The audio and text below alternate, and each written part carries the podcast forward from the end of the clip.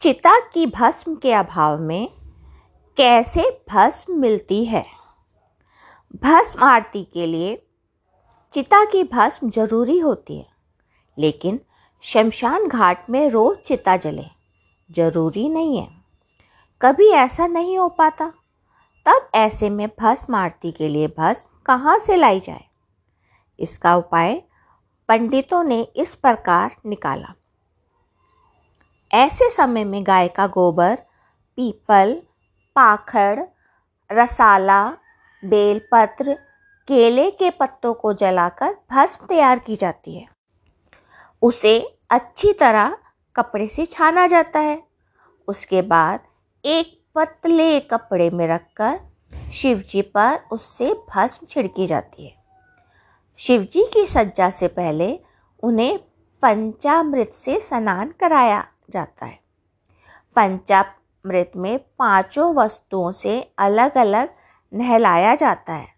जैसे पहली बार गाय के दूध से, दूसरी बार शहद से, तीसरी बार दही से, चौथी बार घी से, पांचवी बार गन्ने के रस या चीनी से स्नान करवाया जाता है।